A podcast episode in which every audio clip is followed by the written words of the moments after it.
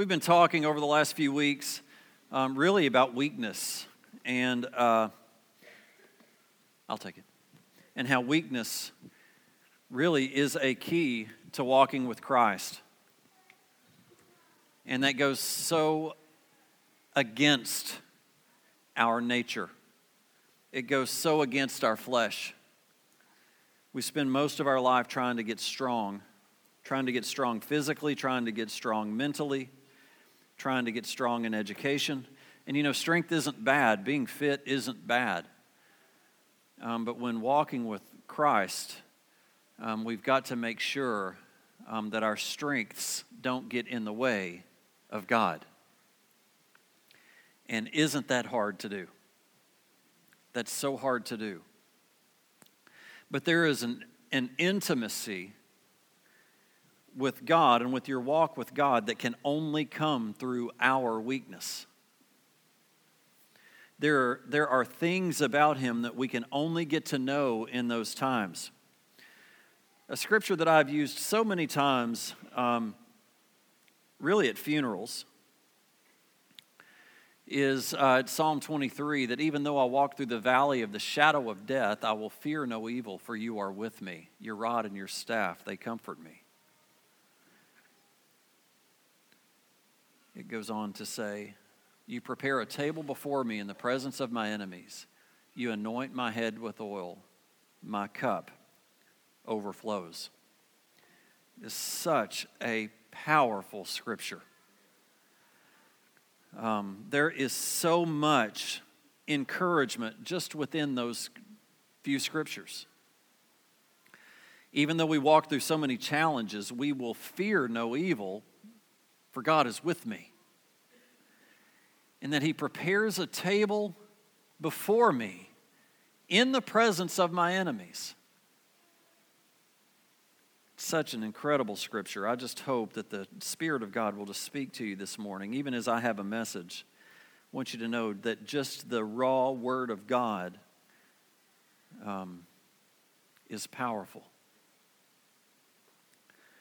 David didn't say he would get rid of our enemies. He said right here, with death hanging over me and with enemies surrounding me, you are with me. You're communing with me, you're feeding me, and you're creating intimacy in this place of weakness and dependence. When we walk through this valley of the shadow of death, when we emerge out of the deep end, then what?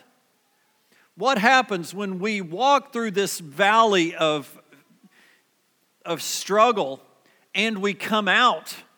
of it victoriously, what happens? We become, of, we become aware of a presence, of a supernatural presence that's with us, that helps us through impossible situations. I want to ask you have you ever faced an impossible situation and walked through it with God and came out of it better off? Have you ever experienced that? I want you to see that when we walk through those things with Christ, our faith is built, our faith is, is building, and it becomes strengthened. And we begin to believe for the impossible. The, the strangest thing that occurs, uh, one of the strangest things in my life is that I can believe you, I can believe with you for your impossible thing, but I can't believe for me. And that's why I need you. That's why I need a spouse. That's why she needs me as she faces impossible situations. I believe with all my heart we will come out of this and come out of it great, but we've got to hold on. But I find myself in my own situations wanting to crawl into a, into a cave. David ran and crawled into a cave. But I want you to know he didn't stay there.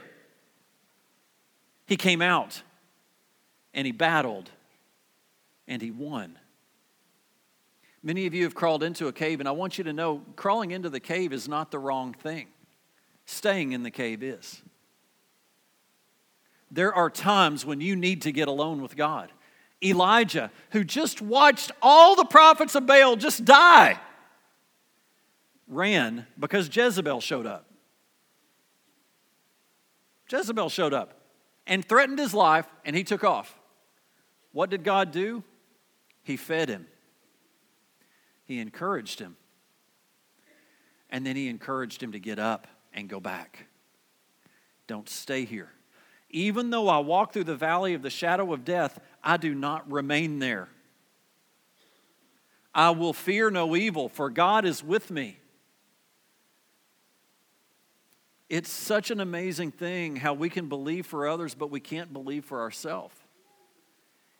And I'm ready to believe for myself. I'm ready. We have a deeper, stronger faith when we come through those challenges. And our roots get firmly established in the revelation who, of, who our Father is, and He is a Father who never leaves us. And you know what? Nothing is worth more to God than our faith. And do you know that it's faith that pleases God? So don't you think that God likes for us to have situations that causes us, us to show faith? When do you have when do you show faith? In my life, my experience, it's been when I've exhausted everything within me. I don't think it should be that way. But what happens is I get to the end of my rope and then I have to rely on God. What happens when I rely on God? I engage my faith. What happens when I engage my faith? It pleases God. What happens when I engage my faith? God moves. I think God would tell me, Paul, you did not have to get to the end of this rope. But really, I'm kind of glad that you did get there because here I am. I was there all along, but you weren't looking for me. You didn't have to go to the very last thread of that rope, but I'm glad that you did because here I am and here we are, and I'm going to rescue you because that's what I do. I rescue. God rescues. Church, you may not know it, but God's a rescuing God. God does not let you drown he rescues. And he rescues in your very present time of need. What does that mean?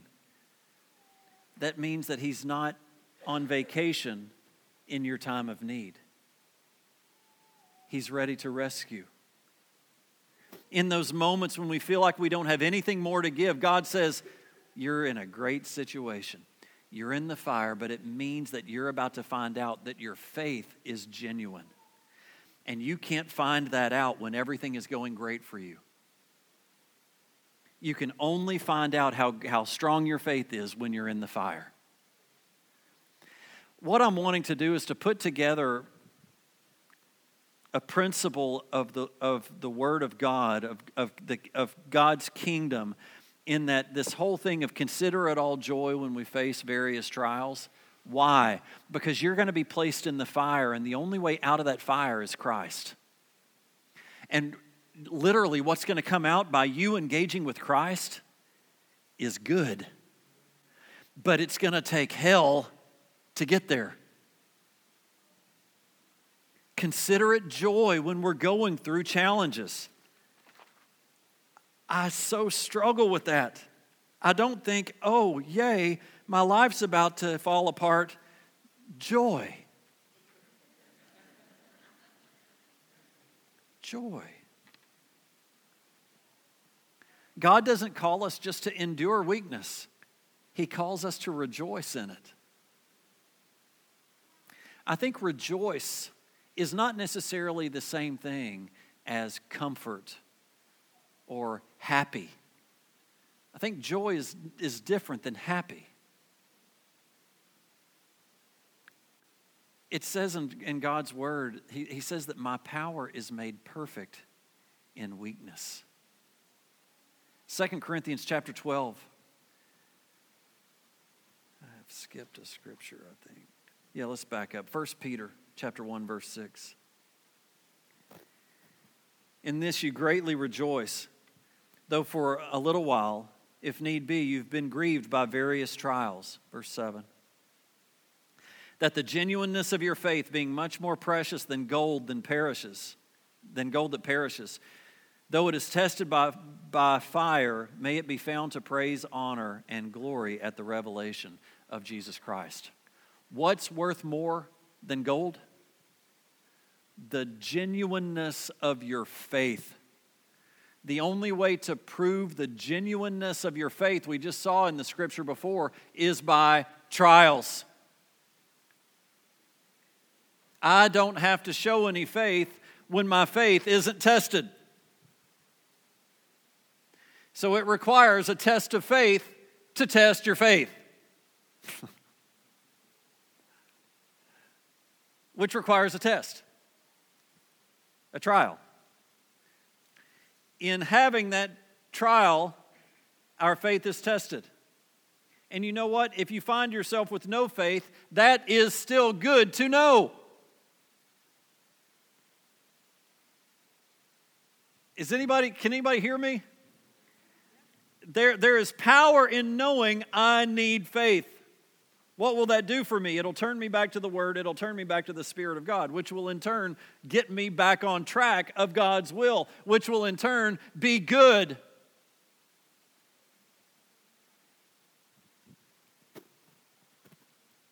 Second Corinthians chapter 12. But he said to me, My grace is sufficient for you for my power is made perfect in weakness.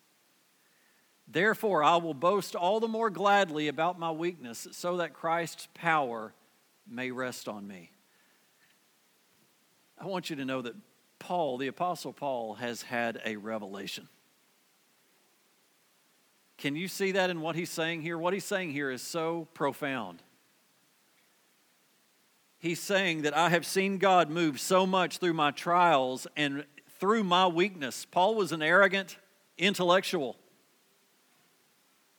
And he is saying here that because I have walked with God through my insufficiency and my weakness, I can boast all the more because through my weakness, Christ's power rests on me. So, as great as your strengths may be, they don't compare to Christ's strengths. So he's I believe he is saying number 1, my strengths are weaknesses compared to God, but it is when I acknowledge my weakness and walk with God in complete reliance upon him through my challenges is his does his power rest on me.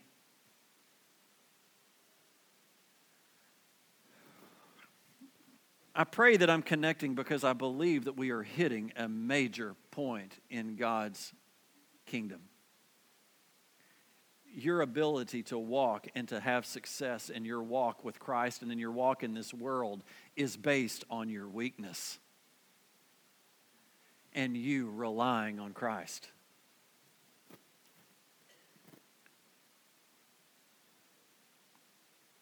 when I first started this series weeks ago, I, I, mentioned that it's not the people who start the race that are impressive, it's the people that finish. Anyone can start a race.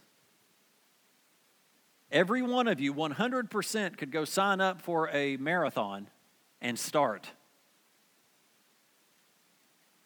But I would argue that many would finish before they let the traffic back on the roads.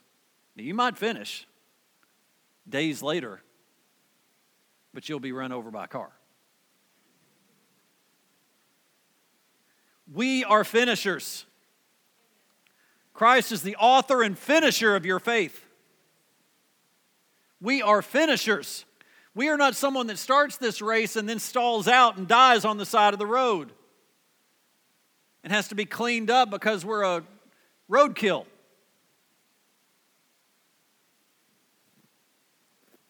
I can't stand road, roadkill.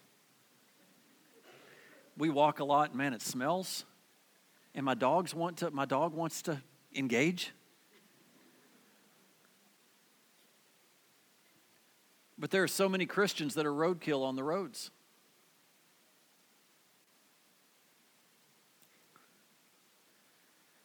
We are get knocked down and get up people. We get up. Church on the Hill, you're get up people. I'm not telling you you're not going to get knocked down, you are. I got bruises and marks on my body right now as we speak because the world is brutal. Physically, mentally, it's brutal. But I have the power of Christ resting on me. Nothing can separate me from the love of God. Nothing. I may feel like it. I may want to crawl in a hole and get away from it, but nothing can separate me from that. Nothing. Not Satan. Nothing. Christ's power rests on me. Can you get that revelation? The revelation is not for you to go home and say, Christ's power rests on Pastor Paul. No, you've missed the whole point if that's what you go home with. Christ's power rests on you.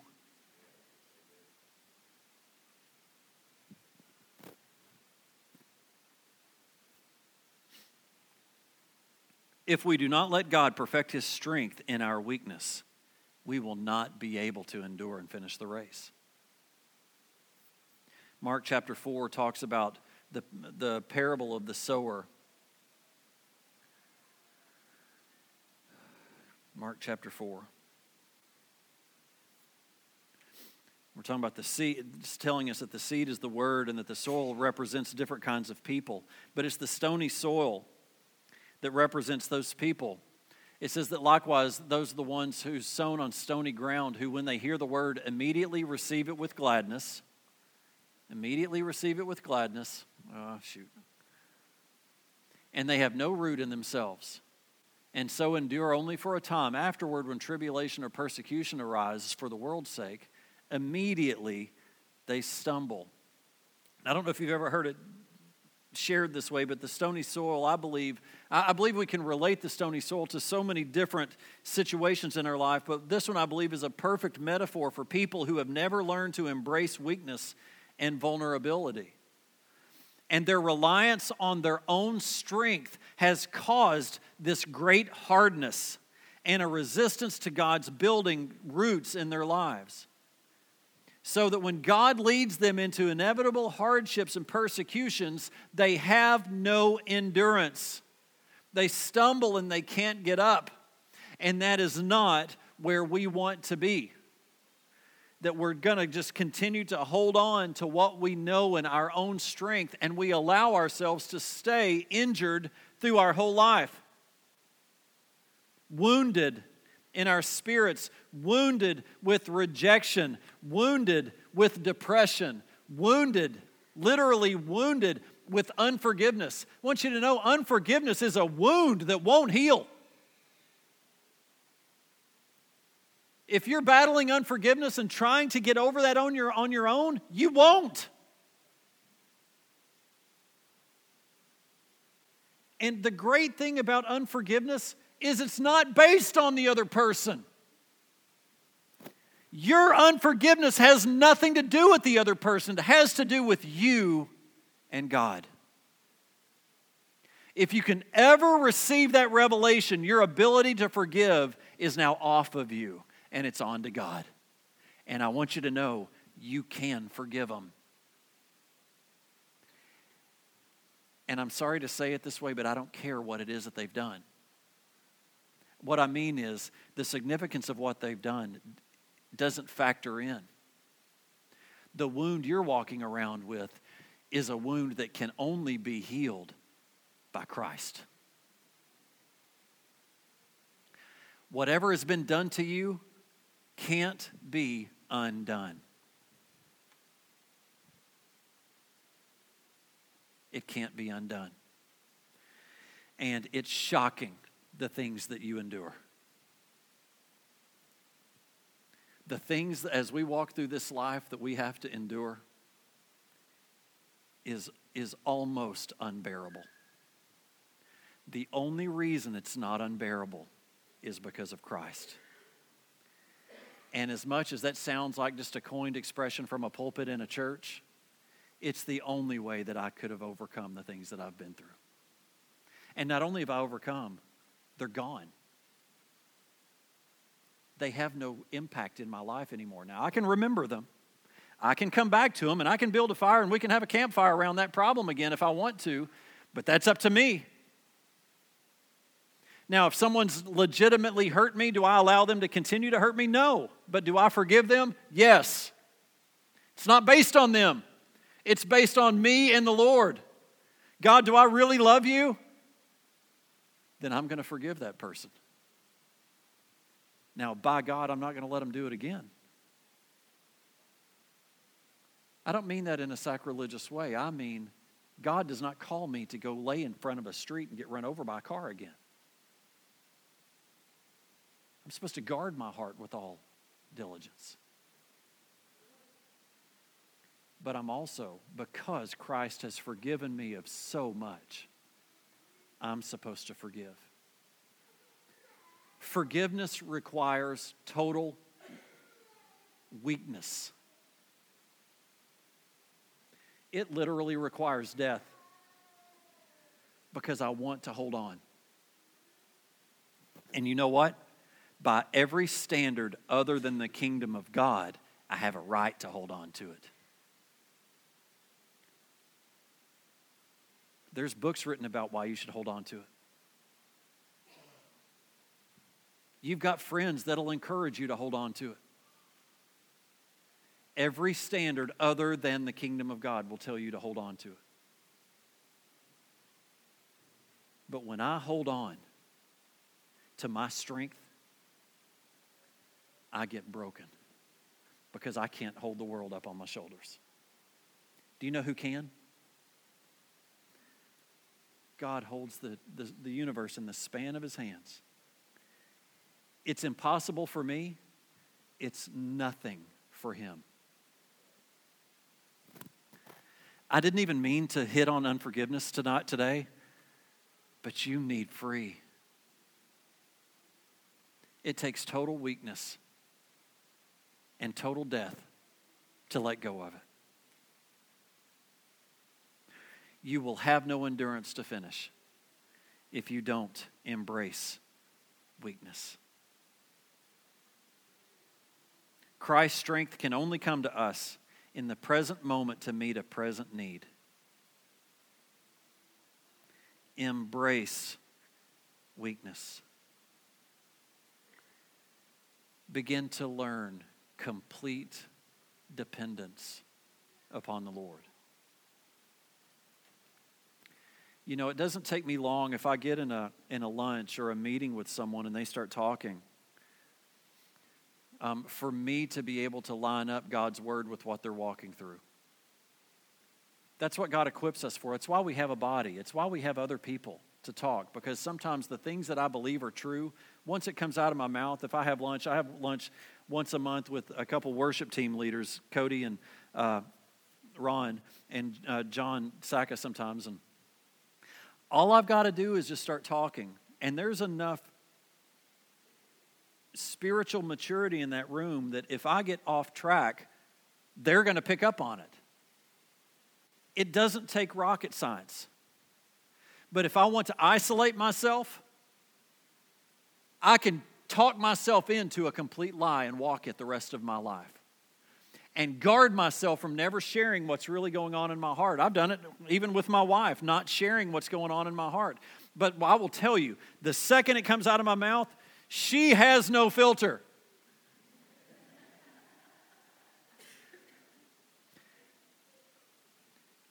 And I can tell you that every demon in hell is trying to get you to hold on to that lie.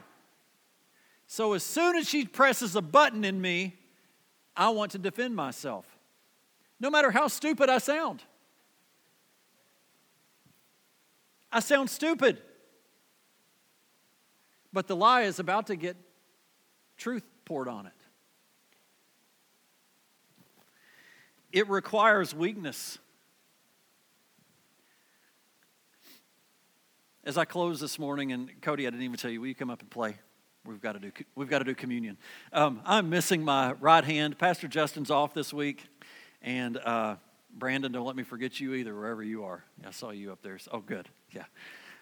Um, I had Pam Russell ask me to give an announcement. I'm like, Pam, my head's spinning. I can hardly keep up with my own stuff. But praise God, she's already walked out. I remembered it.